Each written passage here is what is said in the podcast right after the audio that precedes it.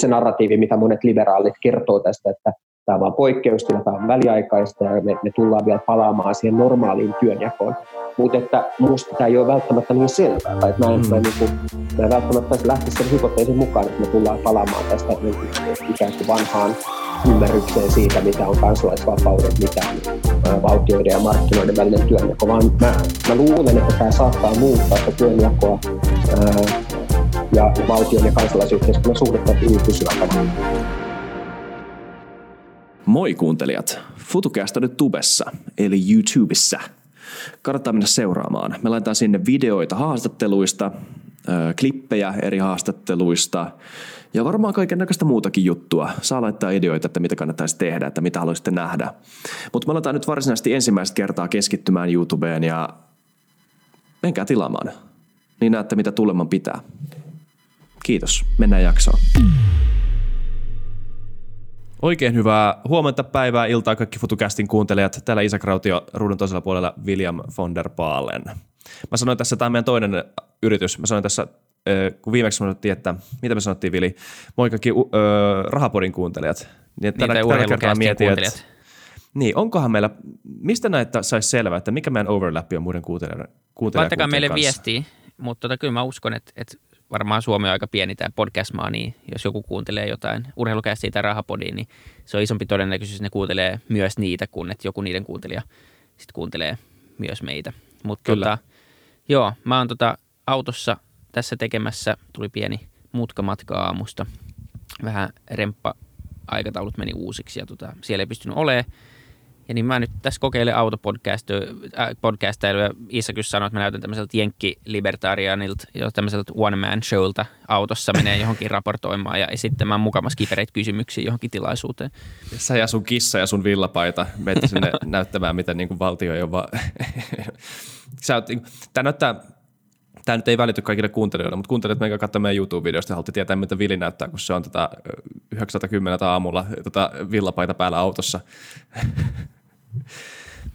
no niin, tässä jaksossa meillä on vieraana Timo Miettinen. Tervetuloa Helsingin yliopistosta. Kiitos, kiitos. Öö, mä joskus näissä FutuCastin jaksojen alkuvaiheessa joskus kaksi vuotta sitten mä aina yritin esitellä vieraana, mutta se ei ikinä onnistunut kauhean hyvin. Eli mä kysyn mieluummin sulta, että mikä on sun titteli ja mitä sä teet Helsingin yliopistolla? Äh, mä oon tota, yliopistotutkijana, eli mä oon väitellyt noin seitsemän vuotta sitten ja, ja mennyt ikään kuin tämän postdoc-vaiheen yli. Ja tällä hetkellä mä johdan ää, oikeastaan kahta projektia, joista ensimmäinen käsittelee tällaista Euroopan unionin alueisen historiaa ja, ja sitten myös toimi tiiminvetäjänä tämmöisessä Suomen Akatemian rahoittamassa ää, huippuyksikössä, jossa tota, me tutkitaan ikään kuin eurooppalaista historiaa, eurooppalaisia kertomuksia, ää, ehkä niin kuin eurooppalaista integraatiota lähtien liikkeelle nimenomaan ei pelkästään toisen maailmansodan jälkeisistä kokemuksista ja instituutioista, vaan vähän laajemmin maailmansotien väliseltä ajalta ja myös sitä, sitä ää, kauemmin. Ää, mun tausta on filosofiassa, tai sieltä mä niin kuin on, on aloittanut, ja about kymmenen vuotta sitten niin tota, ää, mä, mä siirryin tänne Eurooppa-tutkimukseen. Siinä oli ihan mielenkiintoinen tapahtumaketju, josta voisi kertoa pidemminkin, mutta että, että kymmenen vuotta mä nyt olen niin tehnyt näitä Eurooppa-asioita ja vähän niin kuin moni, monitieteisestä näkökulmasta ja, ja tota, siinä seurannut just Euroopan politiikkaa ja, ja, ja mm, tämän tyyppisiä asioita. Ja sitten ehkä tällaista niin kuin enemmän sitten julkista Eurooppa-politiikan kommentointia, mä olen tehnyt suurin piirtein Kreikan kolmannesta lainapaketista lähtien vuodesta 2015 ja var, varmaan niin kuin viime vuosilta Brexit on ollut yksi sellainen asia, mitä mä paljon kommentoin. Okei. Okay.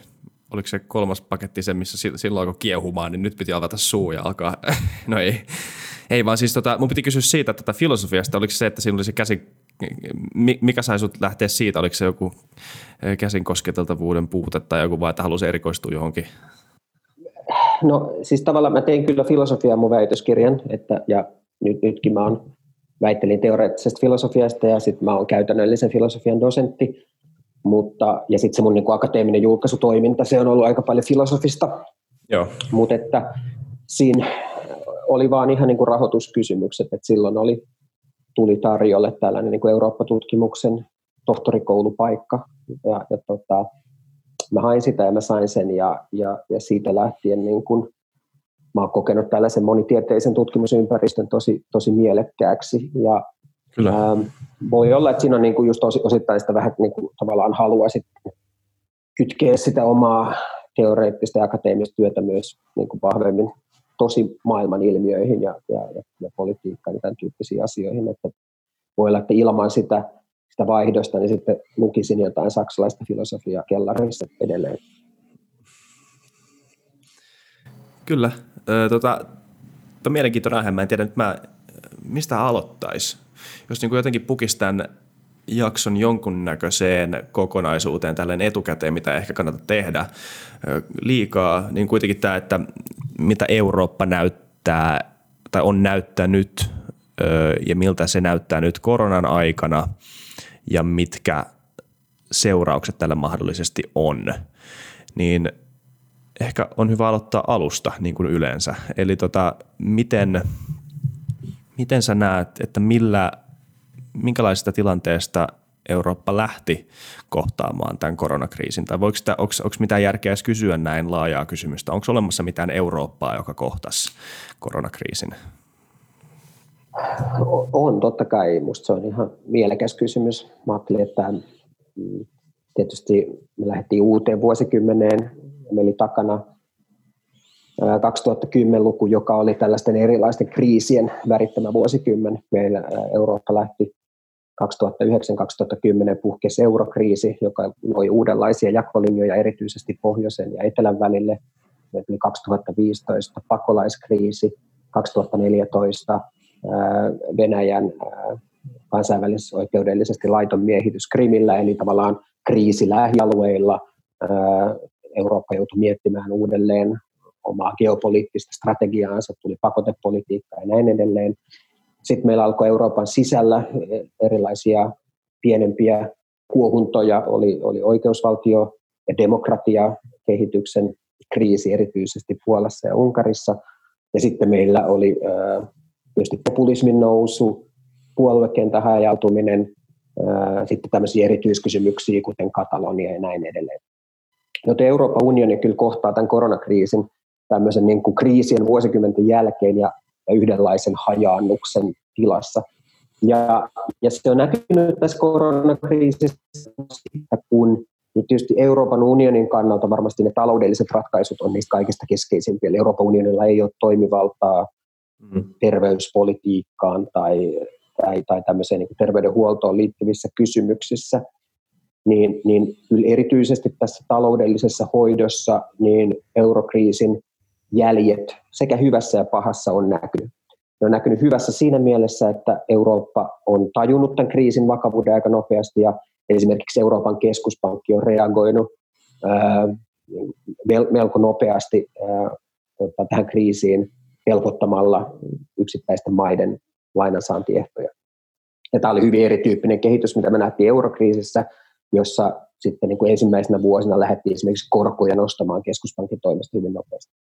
Mutta huono on se, että, että kyllä tätä kriisin tulkintaa vielä määrittää aika pitkälle semmoiset niin kuin eurokriisistä periytyneet asetelmat siinä, että ää, pohjoisen ja etelän välillä. Ja, ja vaikka niin kuin tällä kriisillä ei ole sellaista suoraa ikään kuin syyllistä löydettävissä tai niin kuin poliittista vastuuta löydettävissä, niin kyllä, kyllä silti niin kuin epäilyt siitä, että Euroopan unioni voisi toimia yhdessä taloudellisesti, niin sitä, sitä kalvaa nämä eurokriisin kokemukset ja ajatellaan, että, että jos nyt tehdään Euroopassa jotain yhteisesti, niin siinä sitten tuetaan esimerkiksi Italian holtitonta taloudenpitoa tai jotain tällaista. Joten mm. siinä mielessä niin kun, ähm, on, on hyvä, että meillä on tämä kriisi vuosikymmen takana, josta me ollaan opittu, mutta, mutta samalla se on jättänyt sellaisia jälkeen, joiden ylittäminen on, on aika hankalaa. Kyllä. Niin, ollaanko me opittu? Tai monethan niistä eurokriisin tota, öö, jälkeisistä seurauksista, niistä jutuista, mitä on sen jälkeen sanottu, niin tota, sitähän ollaan koko eurojärjestelmää ja EUta on vähän niin kuin, en tiedä moitettu, onhan siinä niin kuin poliittinenkin ongelma, että sitä ei voi niin kuin yhtenäistää ihan, ihan täysillä. Siitä ei voi vaan niin kuin sormia napsauttamalla tehdä liittovaltiota, jolla olisi ne toimivaltuudet semmoiseen ylikansalliseen toimimiseen, joka pystyisi torjumaan tämmöisiä kriisejä nopeammin ja tehokkaammin ja vähemmällä kärsimyksellä. Mutta sitten siinä tulee taas tämä ongelma siitä, että Eurooppa ehkä on niin yhtenäinen kuin mitä liittovaltion tarvitaan, tai että siinä on niin paljon, on paljon esteitä. Niin tota, miten sä näet tämän, miten sä näet tämän tota kehityksen, että niin onko Eurooppa, Eurooppa tavallaan pitäisi yhtenäistyä, jotta tämä kriisi jollain tavalla, jotta tästä selvittäisi hyvin, mutta onko siihen eväitä, koska jos viime vuosikymmenet on ollut kriisien värittämiä ja tässä on muutenkin ollut vähän tämmöistä, että emme tiedä, että halutaanko nyt oikeasti niin kuin edes jutella noille italialaisille enää, kun ne vaan niin kuin, ja yms, yms, yms, niin mihin suuntaan tämä on menossa sun mielestä? No, on, on niin kuin, musta tulevaisuudesta on hankala sanoa, mutta ää, tässä on niin kuin, ehkä mä lähestyisin jonkinlaisten erilaisten skenaarioiden kautta. Että on selvää, että varsinkin tämän kriisin taloudellinen hoito tulee vaatimaan jonkinlaista yhteisvastuuta. Ja, ja kysymys on lähinnä siitä, että miten se yhteisvastuu toteutuu. Toteutuuko se esimerkiksi näiden Euroopan keskuspankin osto-ohjelmien kautta, jolla, jolla helpotetaan yksittäisten maiden lainansaantia, mutta jossa sitten se yhteisvastuu on siellä EKP-taseessa ikään kuin epäsuoraan yhteisvastuu. Vai lähdetäänkö me luomaan Eurooppaan yhteistä finanssipolitiikkaa, ikään kuin yhteisiä ratkaisuja, jonka kautta sitten me luotaisiin talouteen uusia tulovirtoja ja mahdollisesti myös rahoitettaisiin Euroopan laajuisia investointeja. Minusta tämä pandemia on hyvin osoittanut sen, että Eurooppa voisi olla vahvempi terveyspoliittinen toimija. Eurooppalaisilla investoinneilla voitaisiin rahoittaa esimerkiksi pandemian varautumisjärjestelmiä, suojavälinetuotantoa tai mitä, mitä vaan nyt tässä uudessa mm. huoltovarmuusajattelussa tarvitaankin. Ja, ja nämä olisivat niin kuin tavallaan kaikki sellaisia, jotka, jotka vaatisivat sitä poliittista yhteistyötä ja, ja joista eurooppalainen lisäarvo voisi olla ikään kuin suuri. Mm, toinen kysymys on se, että nyt, nythän tässä on niin kuin, tässä taloudellisessa yhteistyössä on vähän ikään kuin tasapaino, tasapainoteltu sen, sen kanssa, että to, toisaalta me niin kuin e-, Euroopan unioni on haluttu pitää aika tämmöisenä niin kuin tasaisena kilpailuympäristönä, jossa on aika vahvoja säännöksiä esimerkiksi sen suhteen, miten paljon valtiot saa tukea omia yrityksiään.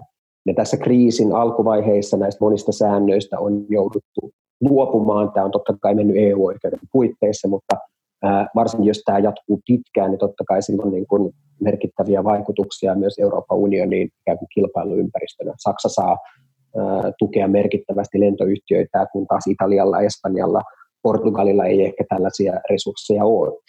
Ja, ja tässä taas se nimenomaan niin kuin ikään kuin eurooppalaisen näkökulman tuominen tähänkin keskusteluun voisi olla hyvä, että sen sijaan, että niin kuin valtioiden annetaan valita niitä voittajiaan tai tukea ikään kuin omaa teollisuuttaan, niin jos näitä ratkaisuja haettaisiin nimenomaan Euroopan tasolta, niin siinä voitaisiin ehkä paremmin katsoa tätä kilpailuympäristön tasaisuutta ja myöskin katsoa vähän sitä tulevaisuusnäkökulmaa näissä investoinneissa, investointeja kestävään kehitykseen, vihreään kasvuun ja enemmän ehkä tutkimukseen, tuotekehitykseen, tämän tyyppisiin asioihin.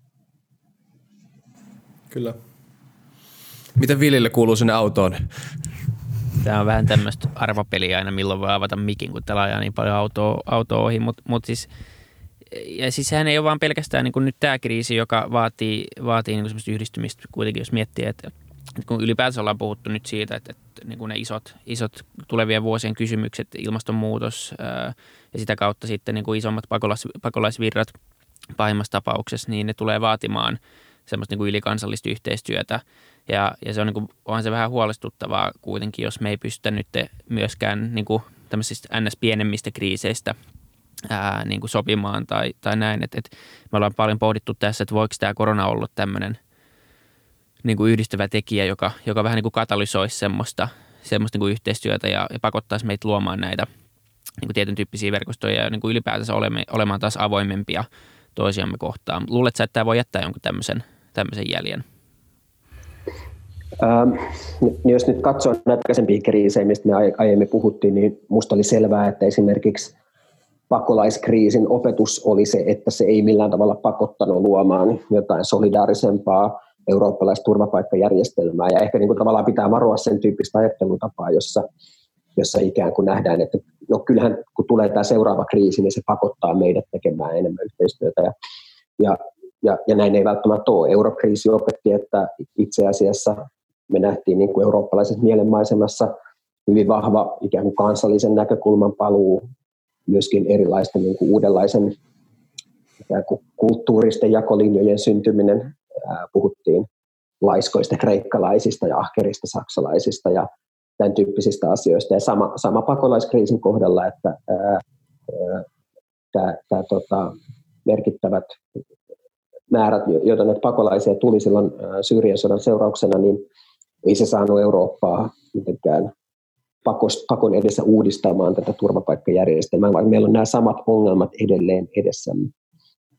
Ja, ja tota, ää, nyt tässä ehkä se mielenkiintoisin on, on se, että tämä on, on kuitenkin ehkä jossain määrin niin kuin erityyppinen kriisi, että, että tämä koronakriisi tässä niin kuin, mun nähdäkseni se, se niin kuin eurooppalaisen lisäarvon niin kuin luominen tai, tai niin kuin lisäarvon olemassaolo on, on niin itsestään selvää, että, että tämä on kriisi, jota niin kuin ei, ei kukaan maa pysty avaamaan rajojaan ennen kuin tämä virus on saatu hallintaan niin kuin, vähän niin kuin kaikkialla Euroopassa, että, että, että tota Eurooppa ei pysty, pysty palaamaan normaaliin ennen kuin tämä niin kuin virus on, on yhdessä selätetty. Ja, ja tässä mielessä voi ehkä olla optimistisempi, että tämä on niin kuin aidosti sellainen kriisi, jossa tämä, tämä niin kuin keskinäisriippuvuuden ajatus, joka, joka tämän Euroopan, eurooppalaisen integraation taustalla on, niin se on niin itsestään selvää, että ää, ää, mä luulen, että ainakin niin kuin Euroopassa on aika laaja tuki tämmöiselle yhteiselle pandemiavarautumisjärjestelmän kaltaisille aloitteille, jossa sitten tota, tämä eurooppalaisen yhteistyön järkevyys on, on kaikille maille itsestään selvää.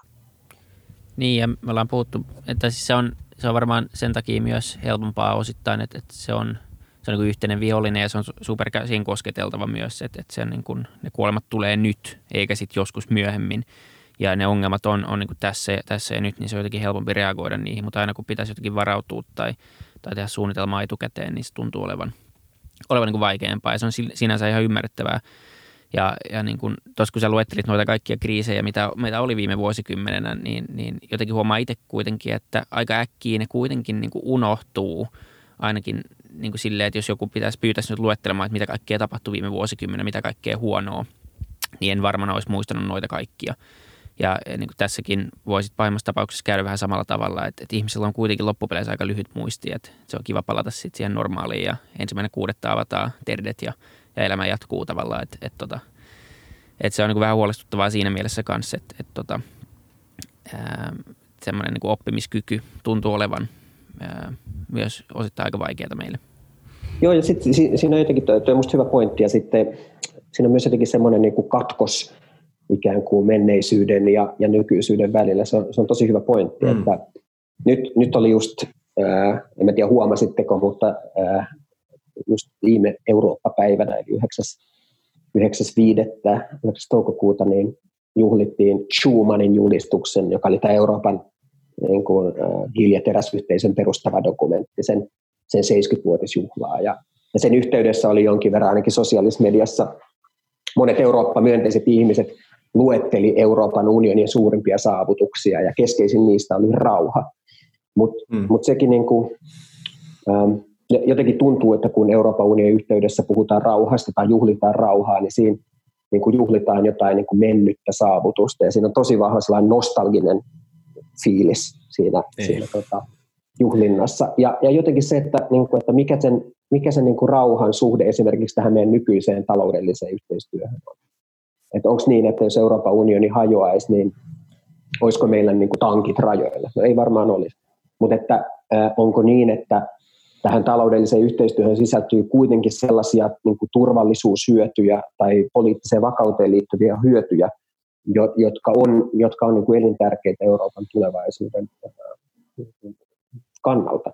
Ja, ja sen takia mä ajattelen, että esimerkiksi äh, minusta tämä pandemia on hyvä esimerkki siitä, että miten niin kuin usein meidän turvallisuuspuheessa me ollaan ehkä jääty sellaisiin niin kuin perinteisiin sodankäyntiin liittyviin uhkiin, ja Euroopan unionin niin kuin turvallisuusulottuvuus nähdään sitä kautta, mutta että, että tämä pandemia on minusta osoittanut, että esimerkiksi niin kuin terveyspolitiikkaan liittyy paljon sellaisia ää, niin kuin turvallisuuteen liittyviä kysymyksiä, jotka ovat elintärkeitä ihan niin kuin valtioiden niin kuin perustoimintojen jatkamiseksi. Sen takia esimerkiksi on tärkeää, että, että mitä tahansa taloudellisia ratkaisuja me tehdään, niin me, katso, me katsottaisiin myös niin kuin, niin kuin laajempaa turvallisuuden käsitettä. Ihan yksi esimerkki oli vain siitä, että kun, kun Kreikassa näiden tukipakettien tai lainaohjelmien johdosta tehtiin erilaisia sopeutusohjelmia, se iski tosi vahvasti sosiaali- ja terveyssektoriin, ja Kreikassa todettiin ensimmäistä kertaa niin kuin moneen vuosikymmeneen malariaa.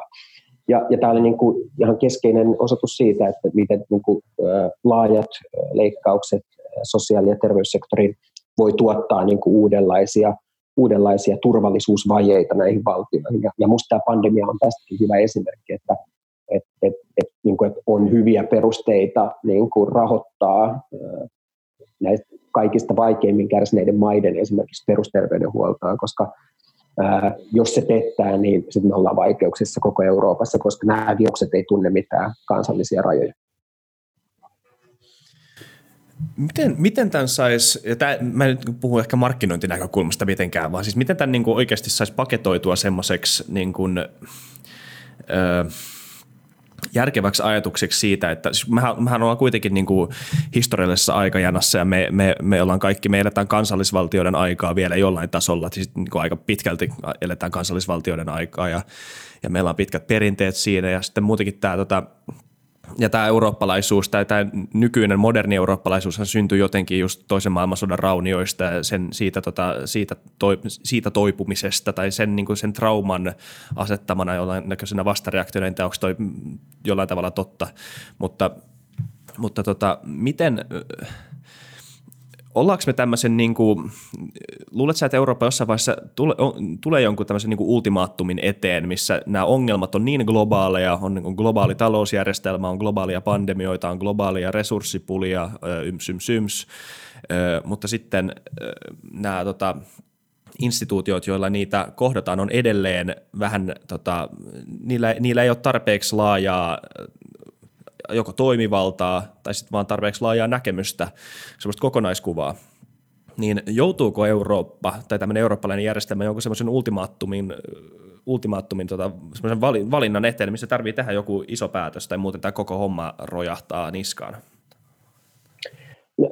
Mä en usko, että kyse on isosta päätöksestä, mä uskon, että kyse on niin kuin asteittaisesta yhteistyöstä ja Joo. usein, niin kuin, jos katsotaan eurooppalaisen integraatiohistoriaa, Euroopan unionin historiaa, niin usein se on tällaista niin kuin hyvin, hyvin asteittaista yhteistyötä, että, että tätä kutsutaan niin kuin EU-integraatiotutkimuksessa moneen metodiksi, että, että, että kun tavallaan aloitetaan taloudellinen yhteistyö jollain alalla, niin se johtaa tämmöisen läikkymisefektin kautta sit, tai pakottaa yhteistyöhön myös muilla aloilla. Ja, ja tämä on esimerkiksi sellainen niin kuin mitä vaikka Schengen-alue on saanut alkunsa. 80-luvulla kyllästyttiin Keski-Euroopassa rekkajonoihin ja, ja sitten tota, tuli ehdotus, että olisiko nyt järkeä kuitenkin luopua näistä rajatarkastuksista. Ja sitten se myöhemmin, näin, näin tehtiin ensin Schengen-järjestelmän puitteissa ja sitten myöhemmin Schengen kodifioitiin osaksi EU-oikeutta. Ja on paljon esimerkkejä siitä, että miten EU-integraatio etenee tämän tyyppisen niin kuin asteittaisen niin kuin laajentumisen kautta nyt, nyt se iso kysymys on se, että, ää, että niin kuin, ää, on, on vielä selkeästi jotain askelia esimerkiksi euroalueella, jotka ää, on, on selkeästi ottamatta, ja keskeisin varmasti niistä on tämä niin kuin eurooppalainen finanssipolitiikka. Siis ajatus siitä, että mm. meillä on tämä yhteinen valuutta, ää, jossa sit ei ole valuuttakurssivaihteluja, ää, maiden on aika hankala niin kuin sopeutua tähän niin kuin oman kilpailukykyeroihin, niin, niin miten, miten me saataisiin niin Euroopan sisällä tasotettua näitä tuottavuus- ja kilpailukykyeroja, kun mm. nämä valuutat on sidottu yhteen. Ja, ja tietysti keskeisin ratkaisuhan tässä yleensä on se, että niin kuin, okei, luodaan sitten rakenteellisia uudistuksia, mutta ennen kaikkea investoidaan sitten näissä maissa, joilla, joissa tuottavuuskehitys on ollut heikompaa, investoidaan koulutukseen, tutkimukseen, tämän tyyppiseen niin kuin uusiutuvan teknologiaan ja näin edelleen. Ja, ja niin kuin tämä, on, tämä, on, tämä on sellainen keskustelu, joka on selkeästi vielä käymättä. Ja, ja nyt just tällä viikolla tullut ehdotus Ranska ja Saksan tämmöisestä yhteisrahastosta, jonka koko olisi 500 miljardia, jossa EUlle annettaisiin mahdollisuus ottaa omaa lainaa, joka on aika historiallinen iso askel rahoittaakseen sitten näitä EU-laajuisia menoja, niin mm, ne on semmoisia niin kuin askeleita, jotka toteutuessaan voi kyllä, kyllä viedä niin kuin kohti tällaista keskustelua, jossa, jossa sitten myös ää, nimenomaan nämä eurooppalaiseen lisäarvoon kohdistuvat investoinnit niin tota, nousee, nousee laajemmin esiin. Mutta että tämä on tämmöinen niin asteittainen, asteittainen kehitys, ää, jo, jossa sitten, ää, joka, ää, johon ei pidä tavallaan kuitenkaan myöskään olettaa liikaa sellaista ikään kuin niin teleologia tai päämääräsuuntautuneisuutta mm. siinä mielessä, että niin. Niin EU-integraatio ikään kuin automaattisesti etenisi jonkinlaista logiikkaa tai reittiä pitkin, vaan ää, tämä kehitys voi myös mennä toiseen suuntaan. Me voidaan niin kuin nähdä taas uudestaan kansallisvaltioiden paluu ja, ja EUn heikkeneminen. Niin. Niin toi on hyvä pointti, toi, toi teleologian puute tai toi, toi, toi niin kuin jonkunnäköisen päämäärän puute tai siis tavallaan se sotii sitä vastaan, että mitä me ollaan tässä podcastissa puhuttu, että suomalaisessa politiikassa yksi suurimpia puutteita on se, että puuttuu tämmöinen niin tulevaisuuden kuva, pitkän aikavälin kuva ja puuttuu tämmöinen niin visio siitä, että mihin suuntaan tämä, tota, tämä, tämä maailma ylipäätään on menossa ja mihin suuntaan niin kuin tämä pitkä, pitkän aikavälin kurssi pitäisi asettaa. Mutta totta kai siitä tulee parlamentaariset ja demokraattiset ongelmat, että tämmöistä niin ei oikeastaan voi vaan päättää, mutta sitten taas toisaalta ehkä se, onko se myös sitä, että maailma on niin alati muuttuva, ja, ja on jotenkin niin kuin, on, on vaan käytännössä mahdotonta tehdä semmoista niin kuin suunnitelmapolitiikkaa, tota, että, että sä pystyisit niin kuin tekemään. Niin, itse asiassa puhutaan tälleen vähän niin kuin yksinkertaisemmassa kysymykseksi. Mikä, mitä sä oot ylipäätään mieltä tämmöisistä niin kuin pitkän aikavälin poliittisista proisoinneista? Koska me ollaan maalattu semmoista idealistista kuvaa siitä, että tämmöinen tarvitaan, koska muuten – mä oon niinku ihan heitteillä tai sehän niinku ajelehtii sinne sun tänne. Mutta onko se, onko se toimiva konsepti? No on, on tämä varmaan se on niin kuin sellainen ongelma, jonka kanssa meidän demokratia tietysti painiskelee sen, sen kautta, että vaalikaudet on neljä vuoden mittaisia, mutta monet sellaisista haasteista, joihin meidän pitäisi nyt varautua, niin niitä vaikutukset on nähtävissä vasta kymmenen, kymmeniä vuosien kuluttua. Mutta että mun nähdäkseni ainakin Euroopan unionissa, jos katsoo vaikka uuden komission ohjelmaa, niin kyllähän nämä ilmastonmuutokseen liittyvät haasteet on niin kuin ihan uudella tavalla läsnä. Ja se, miten voimallisesti nimenomaan tätä EUn yhteistä budjettia käytetään nimenomaan ilmastonmuutoksen torjuntaan, niin se on hyvin poikkeuksellista. Ja kyllähän siinä niin kuin tieteellä ja kansalaisyhteiskunnalla on ollut iso rooli. Ja, ja siinä, että näitä asioita on tuotu esiin, tietoisuutta on, on niin kuin pyritty nostamaan näistä asioista. Mutta totta kai sitten kaikkeen tällaiseen politiikkaan liittyy aina trade-offeja sen kansallisen edun ja eurooppalaisen tai globaalin näkökulman rinnalla, joten ei, ei mulla tähän mitään niin kuin, sen, sen parempaa vastausta ole, kun kyse on siitä, että mm-hmm. me tarvitaan parempaa tutkimusta, me tarvitaan parempaa keskustelua näistä asioista ja, ja, ja se, ne on sellaisia asioita, jotka muuttaa ihmisten tietoisuutta. Jollain tavalla tuntuu, että ö, tämän koronan myötä maailma on tavallaan kutistunut, tai että on ainakin esitetty ajatuksia siitä, että, että just esimerkiksi huoltovarmuuden kautta on esitetty ajatuksia siitä, että miten tämmöiset tuotantoketjut ja ylipäätään Tämmö, niin, ylipäätään tämmöiset erilaiset institutionaaliset ketjut pitäisi olla lyhyempiä paikallisempia, että pystyttäisiin varmistamaan just sen, tota, niiden, ne lokaalit huoltovarmuudet yms. Niin tota, sotiiko tämä millään tavalla niin kuin, niin, sotiiko tämä sitä konseptia vastaan, että on olemassa jonkunnäköistä niin kuin eurooppalaista lisäarvoa, tota, tai että miten tämmöisen ajatuksen voi yhdistää siihen eurooppalaiseen lisäarvoon? No, no tietysti niin kuin se perusajatus on kai se, että, että jos nämä eurooppalaiset sisämarkkinat toimisivat kunnolla, ja me voitaisiin luottaa, meillä olisi niin poliittista luottamusta toisiimme. Niin silloin tätä huoltovarmuuskysymystä ei tarvitsisi lähestyä niin vahvasti kansallisesta näkökulmasta kuin mitä me nyt tehdään. Ja Euroopan unioni on menestynyt tässä koronakriisissä niin kuin tyydyttävästi. No, niin kuin alussa oli ongelmia siinä, että tietyt maat rajoitti esimerkiksi suojavälineiden vientiä Italiaan niin kuin ihan siitä syystä, että he itse tarvitsivat tätä. Ja tässä niin kuin nähtiin niin kuin ihan totta kai globaalisti tämmöisiä niin kuin merkittäviä tuotantovajeita. No sitten tämä tilanne on kyllä parantunut ja, ja kyllä niin kuin sisämarkkinat on osoittanut tässä, että ää, ne voi toimia myös tämän huoltovarmuuden edistäjänä.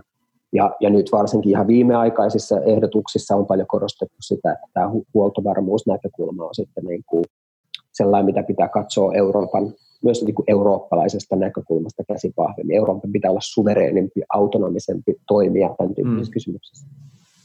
No kaikki päätökset ei tietenkään valtioiden päätöksiä, vaan sit osa on yrityksien päätöksiä ja, ja se on tietysti sellainen maailma, mitä mä tunnen vähemmän, mutta se, sen verran, mitä niin kuin mä oon ymmärtänyt, niin, niin kyllähän tämä on sellainen kysymys, jota myös yrityksissä sitten tarkastellaan. Eli, eli tota, mikä on niin kuin tuotantoketjujen pituus ja, ja tota, pitäisikö niitä yksinkertaistaa tällaisessa maailmassa, jossa sitten erilaiset joko tämmöisistä pandemioista tai, tai muista uhista kohdistuvat tai tulevat uhat vaarantaa tuotantoketjuja tai sitten nouseva protektionismi tai, tai sellaiset uhat kuin Brexit. Ja, ja tota, tämä on varmasti sellainen kysymys, jota yrityksissä nyt, nyt, nyt punnitaan hyvin vahvasti. Suuressa kuvassa tietysti maailmankaupan kasvu on ollut hiipumassa viimeiset vuodet jo ilmankin, ilmankin tota, tätä koronakriisiä ja voi olla, että tämä on mielenkiintoista nähdä, että mikä tämä, mikä tämä vaikutus pitkällä aikavälillä tähän, tähän kysymykseen niin ja sitten kuitenkin, tai tavallaan mä mietin sitä myös tuossa, että eihän ne sinänsä sulje myöskään toisiaan pois, tai eihän ne ole niin kuin poissulkevia asioita. Se, että kyllähän me voi olla hyvä kansallinen varmuus, jos ottaa nyt vaikka jonkun huoltovarmuuden tai tämmöisen niin omavaraisuuden esimerkkinä, niin ne, se on niin kuin lähtökohta on varmaan se, että saadaan kaikki rullaamaan tämmöisellä globaalilla tasolla tai eurooppalaisella tasolla, mutta mut kuitenkin niin kuin, kun tämäkin on osoittanut, niin – niin se, että meillä on tämmöisiä just-in-time-järjestelmiä ja, ja sitten se riittää, että yksi osa jossain niin menee, menee niin kuin pieleen ja koko ketju katkee sen jälkeen, niin se on niin kuin vähän kuitenkin sitten, se on aika riskialtis. Se on ihan sama kuin, kuin se, että pitäisi olla jokaisessa järjestelmässä vähän backupia nyt, kun kaikki viedään nettiin tai, tai muuta vastaavaa, niin, niin jotenkin tuntuu, että ne ei poissulje toisiaan. Että se on varmaan ihan hyvä, että kansallisella tasollakin on sitten joku varmuus, että voidaan sit hetkellisesti myös pärjätä niin kuin vähän itseksemme tämän tyyppisissä tilanteissa varsinkin.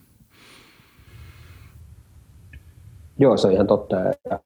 Se lähtee tietysti ihan niin kuin nyt välinen kysymyksessäkin me ollaan nähty, että eihän se niin kuin välttämättä ongelma ollut Suomen varautumisessa, vaan saattoi olla niin kuin yksittäisten sairaanhoitopiirien tai sairaaloiden varautumisessa se ongelma. Että totta kai se on, se on niin kuin ikään kuin asteittainen kysymys. Lähinnä vaan se, että ää, niin kuin, eh, ehkä vielä niin kuin vahvemmin tämä eurooppalainen näkökulma tässä huoltovarmuudessa voisi olla esillä. Se on ollut esillä totta kai maataloudessa, koska EUn budjetista niin suuri osa menee nimenomaan maatalouden tukemiseen ja eurooppalaisen omavaraisen maatalouden ylläpitämiseen.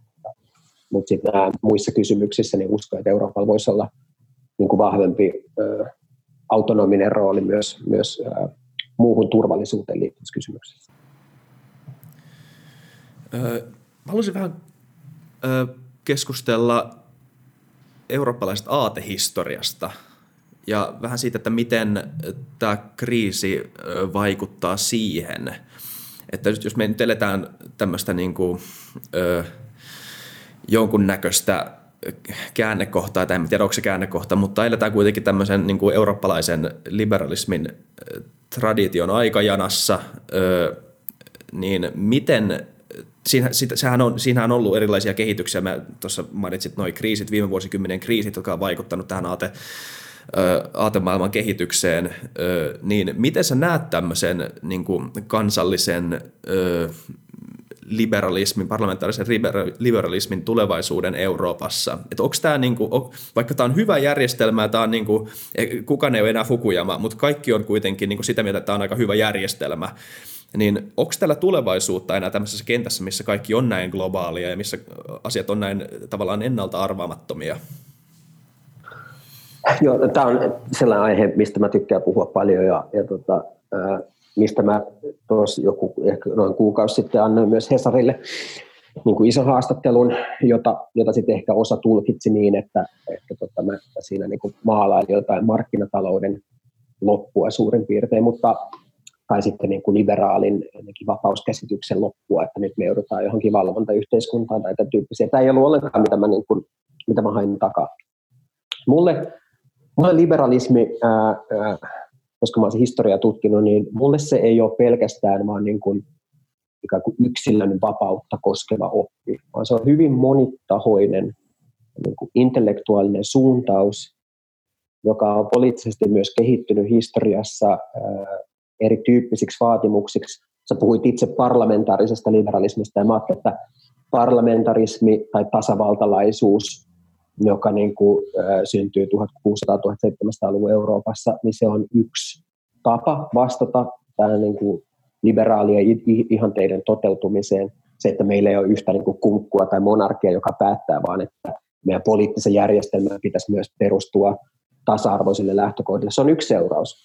Mutta että ää, e-, ennen kaikkea se, se tapa, niin kun, että se, se, on, se on tarkoittanut erityyppisiä vaatimuksia. Liberalismi on tarkoittanut erityyppisiä vaatimuksia.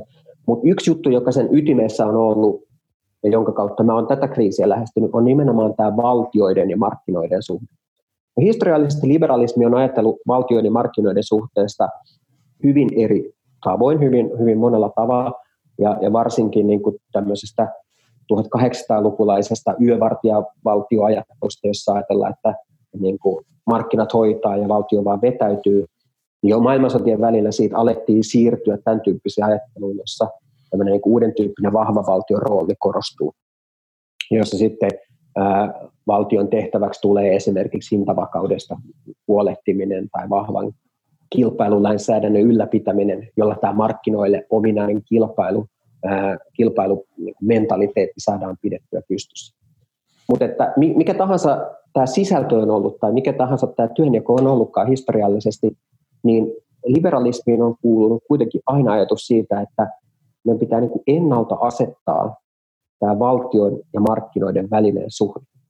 Ja sen pitää olla jollain tavalla pysyvä ja, ja käsitettävissä ja, ja ikään kuin, ää, niin kuin ajatus se, että tämän työnjaon pitää olla perustua mahdollisimman selkeisiin periaatteisiin. Ja minkä takia nyt niin koronakriisi tarkoittaa liberalismin kriisiä tästä näkökulmasta on se, että mun nähdäkseni se haastaa hyvin monia totunnaisia oletuksia valtion ja markkinoiden välisestä suhteesta niin samanaikaisesti. Ja tämä on olennaista. Eli, eli meillä on yhtäältä niin kuin, kehitys, jossa monet rahapoliittiset opit joudutaan pistämään uusiksi. Meillä on EU-ssa kehitys, jossa näistä valtion velka- ja alijäämäkriteereistä luovutaan hyvin nopealla aikataululla, missä ikään kuin, näin kuin perinteiset talousopit liittyen valtion ja markkinoiden väliseen suhteeseen menee uusiksi.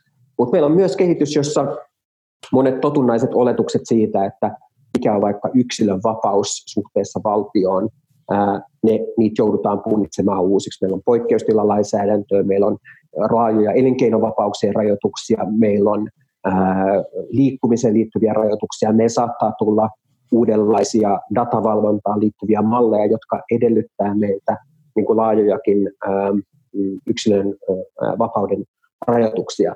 Ja, ja, ja mun pointti oli lähinnä se, että on, on mielenkiintoista tässä kriisissä, että tämä valtion ja markkinoiden välinen suhde, se on ikään kuin hajoamassa yhtä aikaa niin monella sektorilla. Ja, ja se tekee tästä niin kuin hankalan ää, jäsentää. Ja, ja, ja varsinkin niin kuin se, se on minusta niin keskeisin haaste nimenomaan liberaalille filosofialle tai liberaalille ajattelulle, jonka ytimessä on ollut nimenomaan ajatus siitä, että sen, tämän suhteen pitää olla jollain tavoin niin kuin pysyvä ja, ja, ja niin kuin jäsennettävissä, koska koska, koska jos, jos tästä ajatuksesta luovutaan, niin sitten valtiolla on aina mahdollisuus niin kuin ottaa itselleen lisää valtaa ja, ja tota, rajoittaa sekä markkinoiden että sitten kansalaisyhteiskunnan toimimista.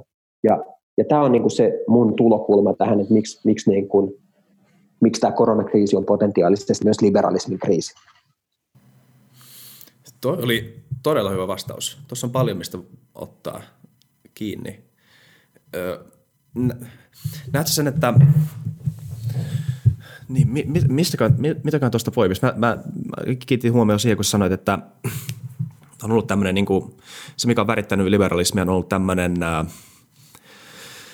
niin tuo oletus siitä, että valtion ja markkinoiden rooli on jollain tavalla, jollain tasolla ainakin pysyvä öö, tai ainakin yhteneväin, että siinä pitää olla jonkun, jonkunlainen tämmöinen niin valtasymmetria. En tiedä, onko se mitä, mitä sait takaa siinä. Mutta... Tämä työnjako, työnjako niin, työn, siis, että työnjako. Valtion, valtion rooli pitää olla rajoitettu mm. ja sen pitää olla selkeä. Että on, on selvää, että valtiolla on vaikka monopoli rahapolitiikkaan, mutta valtiolla sitten sen ei pidä valita, mitkä tuotantoalot saa olla pystyssä, sen ei pidä tota, mm, tehdä rajoituksia, jotka epäsymmetrisesti rajoittaa eri tuotantoalojen toimimista. Ja tässä ollaan nähty, että esimerkiksi palvelualojen toimintaa on jouduttu rajoittamaan hyvin laajalla tavalla niin, niin. verrattuna vaikka teolliseen tuotantoon. Ja, ja kaikki tämmöiset niin kuin, äh, tavallaan et, et jos, jos on niin, jos tämä mun hypoteesi on oikea, niin voi olla, että se ei ole oikein, mutta jos mun hypoteesi, historiallinen hypoteesi on oikea, että liberalismiin on kuulunut ajatus valtion ja markkinoiden selkeästi työnjaosta, ja mä uskon, että mulla on historiallista evidenssiä niin, niin mitä tämä tarkoittaa sellaisessa tilanteessa, jossa tämä työnjako murtuu, hmm. tai roolit murtuu ikään kuin monella sektorilla yhtä aikaa, ja tämä on se mun ö, kysymys tai hypoteesi tässä tilanteessa. Okei. Okay. Ja onko se siis, onko se murtuminen, mistä se murtuminen on lähtöisin? Onko tämä niin kuin, toisin sanoen, että liberalismi on vähän niin kuin rauhanajan luksusta jollain tavalla? Tai onko tässä niin kuin ihan oikeasti jotain muuta, mikä, mitä on sattunut? Joku, joku esim, esim. tämä, että talous on globalisoitunut ja puhutaan ihan eri pelikentästä, tai onko siinä, onko siinä jotain, mitkä on nämä tota, tällä, niin kuin, traumaattiset tekijät tässä yhtälössä – No varmaan niin kuin, ihan niin kuin keskeisin on se, että kun tämä menee niin vahvasti tällaisen niin kuin kansallisvaltion niin kuin elinehtojen ytimeen tai, tai niin kuin kansallisen turvallisuuden ytimeen vähän samaan tavalla kuin sota-ajassa, niin silloin näitä tota, vapauksia, joita kansalaisilla ja, ja markkinatoimijoilla, yrityksillä on, niin niitä joudutaan punnitsemaan uudelleen. Et, et, niin kuin, musta se musta se on tavallaan aika selvää, mistä se motiivi puddita näitä mm. uudelleen tulee. Se on tämä, se on tämä koronakriisi. Mutta se, mikä on vaikeampaa, niin on ehkä nähdä niitä seurauksia kokonaisuudessaan, että miten pitkälle ja miten pysyväisluonteisia muutoksia valtion ja markkinoiden väliseen suhteeseen tässä on tulossa. Esimerkiksi ää, ajatellaan toisen maailmansodan jälkeiseen liberaalijärjestykseen Euroopassa, on kuulunut hyvin vahvasti ajatus siitä, että valtio ei tukea yrityksiä, vaan että meillä on kilpailuympäristö, joka on vakaa, joka perustuu yhteisesti sovittuihin periaatteisiin, joissa sitten valtiot ää, ei, ei liikaa tue yksittäisiä ää, teollisuussektoreita, maatalous ehkä pois lukien, koska se kuuluu huoltovarmuuteen, mutta jossa, jossa on tämmöinen reilu kilpailuympäristö. Ja nyt yhtäkkiä, kun kriisi on päällä, niin Monesta näistä periaatteista luovutaan, valtio elvyttää ihan niin kuin järkyttävillä summilla lentoyhtiöitä, perinteistä teollisuutta, kaikenlaisia hotelleja tai mitä vaan. Ja, ja, ja, ja tota, sitten kysymys on se, että miten, miten niin kuin pitkäksi nämä, onko tämä vain poikkeustila, joka voisi olla ehkä liberaalillekin, joka on ehkä nyt se narratiivi, mitä monet liberaalit kertoo tästä, että tämä on vain poikkeustila, tämä on väliaikaista ja me, me tullaan vielä palaamaan siihen normaaliin työnjakoon. Mutta että minusta tämä ei ole välttämättä niin selvää, tai että mä en, mm. mä, niin kuin, mä en välttämättä lähtisi sen hypoteesin mukaan, että me tullaan palaamaan tästä niin kuin, ikään kuin vanhaan ymmärrykseen siitä, mitä on kansalaisvapaudet, mitä on valtioiden ja markkinoiden välinen työnjako, vaan mä, mä luulen, että tämä saattaa muuttaa sitä työnjakoa ää, ja, ja valtion ja kansalaisyhteiskunnan suhdetta hyvin pysyvällä tavalla. Niin ja se on pelottavaa, miten nopeasti myös tottuu uuteen normaaliin, että kaikki valitti, jos miettii ihan niin kuin henkilökohtaisella tasolla, niin kaikki valitti ne ekat, ekat pari viikkoa, kun joutuu olemaan kotona ja kaikki rajoitettiin. Ja nyt jotenkin tuntuu ainakin omalta osalta, että on, on kuitenkin aika niin kuin vahvasti tottunut tähän. Ja, ja niin kuin se oma, oma arki on muuttunut ja ruokakaupassa ei halua oikeasti enää olla niin lähellä ihmisiä tai mitä, mitä tahansa tämmöistä, niin kuin, että kyllä ihminen on, on kuitenkin niin kuin aika sopeutuvainen. Ja, ja tavallaan se on, niin kuin se, se on nimenomaan se pelko siitä, että vähän ujutetaan – nytten tässä samaan aikaan kaikkea muuta tämän niin kuin koronasateenvarjon alla runnotaan läpi. Ja, ja niin kuin joku voi sanoa, että no ei Suomessa tämmöistä tehdä, että meillä on niin kuin superdemokraattinen ja ja niin kuin, niin kuin transparentti maa ja muut vastaavaa. Ehkä Suomessa ei, ei ole niin pahin maa todellakaan, mutta monella puolella maailmaa niin varmaan käytetään tämmöistä nyt tekosyynä niin kuin just sen valtiovallan kasvattamiseen ja muihin, muihin vastaaviin. Et, et tota, se on jotenkin ehkä vähän naivia olettaa vaan, että voidaan painaa jotain resetointinappulaa tämän kaiken jälkeen. Joo, se on ihan totta. Ja toisaalta sitten niin mun näkökulma ei, ei välttämättä ole sen tyyppinen, että, että mä, mä niin kuin suhtautuisin pelkästään kielteisesti esimerkiksi johonkin tele, televalvontaan liittyvien mekanismien käyttöön tämän koronakriisin hoidossa, vaan et, et, et, niin kuin, musta voi olla ihan järkevää jopa pohtia sitä, että et, niin kuin, kun meillä on näitä oikeuksia ja, ja velvollisuuksia, niin aina tämän tyyppisten kriisien ratkaisuun liittyy jonkinlaista niin punnintaa erityyppisten oikeuksien välillä. Ja, ja musta niin kuin, ei ole välttämättä niinkään selvää se, mitä monet on sanonut, että, että esimerkiksi joku kännykkä-appi äh, ja, ja se, miten sitä niin kuin ihmisiä träkätään, niin että, että se ei sopisi ollenkaan niin kuin suomalaiseen liberaaliin yhteiskuntaan, joka kunnioittaa yksilöoikeuksia. Musta ei ole ollenkaan niin selvää. Musta, niin kuin, musta meillä on myös toinen perinne, joka on hyvin vahva niin kuin pohjoismaisen hyvinvointivaltio ja kollektiivisen vastuun periaate, jolla niin kuin, tämän tyyppisiä ratkaisuja voi yhtä hyvin oikeuttaa. Mutta kysymys on siitä ennen kaikkea, että niin kuin olennaista on se keskustelu niistä niin kuin ratkaisuista ja niiden taustalla olevista periaatteista. Et kaikkein niin kuin, ää, vaarallisinta on se, että tällaisia ratkaisuja tehdään just kiireessä ja ilman sitä, että me pohditaan, että minkä tyyppisiä niin kuin trade-offeja niihin ää, ratkaisuna liittyy. Ja sen takia mä ajattelen, että kyllä niin kuin, ää, just niin kuin avoin, avoin avoimet yhteiskunnat ja demokratiat on tässä niin kuin pandemian ratkaisussakin siinä mielessä vahvoilla, että ainakin ne pystyy nyt niin kuin periaatteessa käymään tällaista keskustelua siitä, että minkälaista tasapainottelua erilaisten oikeuksien välillä tämän, tämän kriisin ratkaisu edellyttää. Hmm. Jos, jos tuommoista niin skenaarioa, mitä sä äsken tuossa vähän spekuloit, jos sitä kuvaisi 20 vuotta sitten esimerkiksi, jos teknologia oli erilaista ja ylipäätään maailman ehdot oli erilaisia, niin sitä voisi niin herkästi alkaa kutsua jonkunnäköiseksi dystopiaksi, tämmöiseksi niin valvontayhteiskunnaksi, missä ihmisillä ei oikeastaan ole, on vähän tämmöisiä niin näennäisiä yksilönvapauksia, missä ihmiset saa niin tämän yhteiskunnan sisällä liikkua.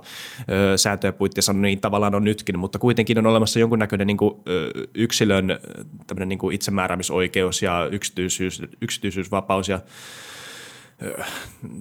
vastaavanlaisia asioita, mitä me pidetään tosi tärkeänä ja varmaan edelleen pidetään tosi tärkeänä, mutta tota, onko se, sit, onko se myös vaan sitä, että myös teknologiakin on muuttanut tätä pelikenttää sillä tavalla, että nämä, nämä eettiset kysymykset näiden asioiden ympärillä on muuttunut, että jos, jos esim. voidaan valvoa ja jos voidaan tota, ö, ö, tarkkailla ja, ja mitata ö, niin kuin tällä aika huomaamattomasti, mutta kuitenkin niin kuin näitä perusyksilön oikeuksia tai yksilön vapauksia tälle niin kuin hienovaraisesti rikkoen, niin, niin onko tämä sitten semmoinen niin asia, mikä saattaa olla ihan hyväkin? Että, et, tai meillä oli, siis me tehtiin jakso tässä tota Benjamin Särkänkää, joka on tietoturva-asiantuntija, siis tämä jakso meni ihan eri suuntaan, eli siinä just niin kuin, että kukaan ei tule hakemaan meidän dataa, että bla, tämmöistä keskustelua, mikä on tosi tärkeää, tämä on varmaan se keskustelu, jota tämä, jota tämä muutos vaatii, että se olisi niin kuin oikeutettu ja hyvä.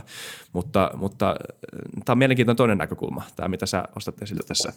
Joo, joo eikö siis, tämä, tämä on niin kuin mielenkiintoinen ajatus, kun nimenomaan tämä 20 vuotta sitten, ja, ja tota, tietysti niin kuin jossain määrin voi ajatella, että silloinhan meillä oli nämä samat kysymykset. Meillä oli niin kuin, 2001 terroriskut, sitten meillä tuli niin kuin Patriot Act, ja, ja niin kuin hyvin laajalle menevä datavalvonta, jonka sitten Edward Snowden ja, ja, ja muut paljasti, että ei tässä niin kuin tavallaan pidä, pidä olla naivi, ja nyt meidän tavallaan rikkaus tässä hetkessä on kai se, että me ymmärretään ehkä myös paremmin sitä, että minkä tyyppisiä vaaroja ää, näihin, näihin järjestelmiin liittyy, ja, ja myöskin tämä, että mikä tämä datan rooli on niin kuin globaalissa taloudessa, kuka datan omistaa tulevaisuudessa – niin mä, mä uskon, että me niin kuin ymmärretään, miten tärkeä kysymys tämä on paremmin tässä hetkessä kuin, kuin nyt.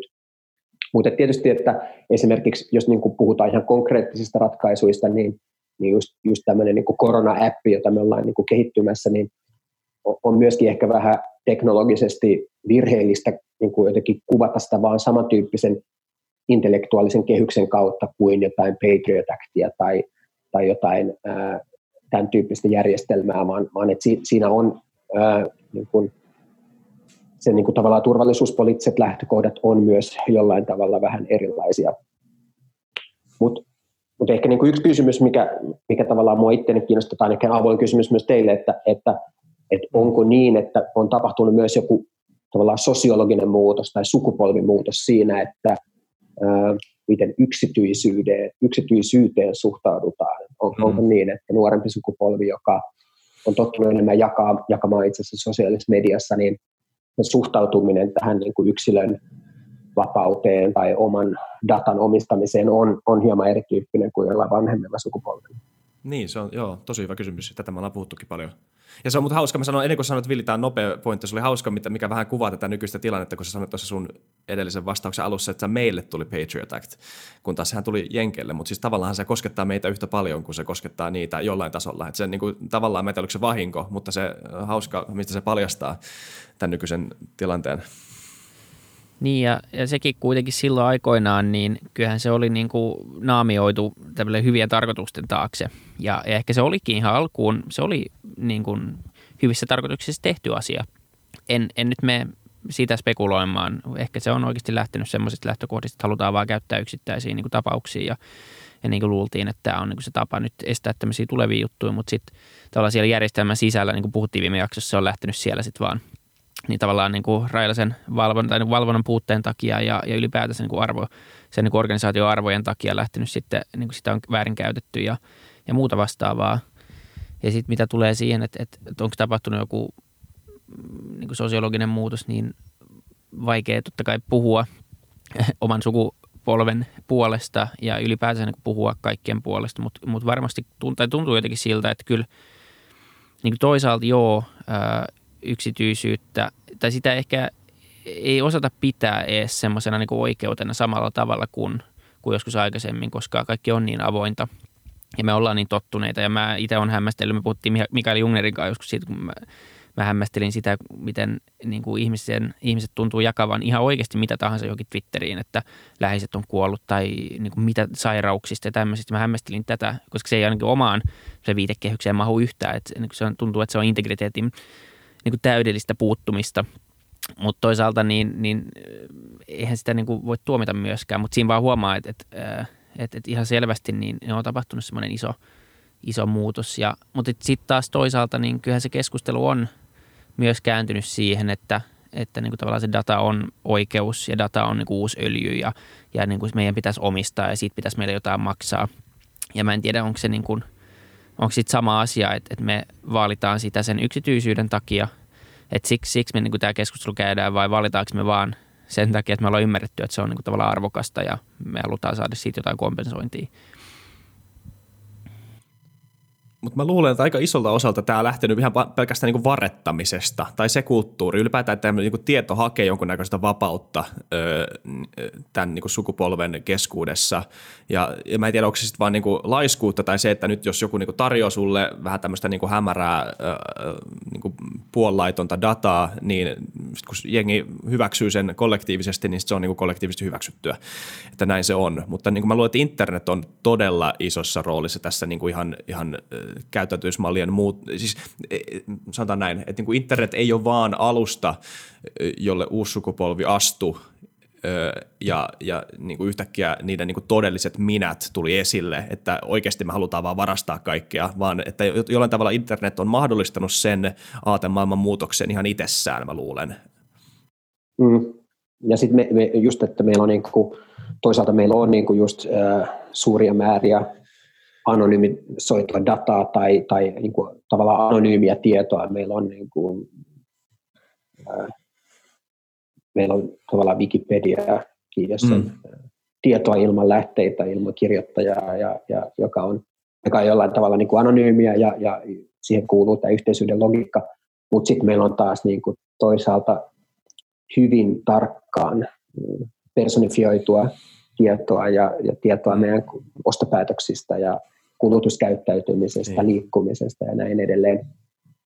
joista sitten pystytään niin kuin rakentamaan hyvinkin tarkkoja profiileja ja joita pystytään kaupallisesti hyödyntämään. Ja mä luulen, että tämä, tämän niin kuin ristiriidan jäsentäminen, niin se on, se on, tota, se on mie- tai mielenkiintoinen haaste ajatuksellisesti.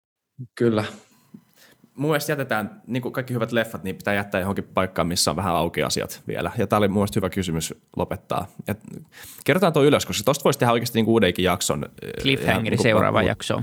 Kyllä, ei, mutta toi on, toi on mun mielestä tosi hyvä, koska niin, niin. Joo, mä en ole pilaamaan tätä ajatusta enää, koska se oli niin hyvä jo. Kiitos Timo. Kiitos tästä jaksosta. Tämä oli tosi Kiitos hyvä. paljon.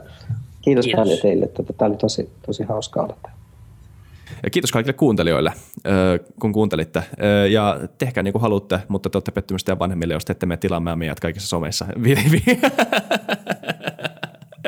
Ja käydään Iisakin kanssa taas tämä markkinointikurssi tämän jälkeen, mutta tota, Kyllä. tilatkaa ja seuratkaa ja kiva kun kuuntelette, sekin riittää. Kyllä. Kiitos paljon siitä kaikille teille.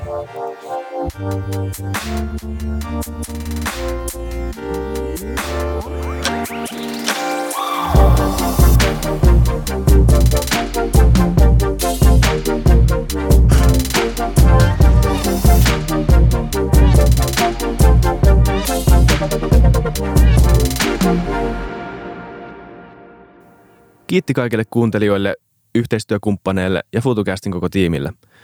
Isa Kraution ja William von der Baalenin lisäksi, Isa Kraution minä, tiimiin kuuluu tuotantovastaava Samuel Happonen ja media vastaava Tuumas Lundström. Ja kiitos Niko Noanalle tästä upeasta tunnaribiisistä, joka on mukana Lululandissa. Seuratkaa mitä somessa nimimerkillä FutuCast, millä tahansa podcast-alustalla ja niin ja saa arvostella. Mielellään. Thanks. Moi moi.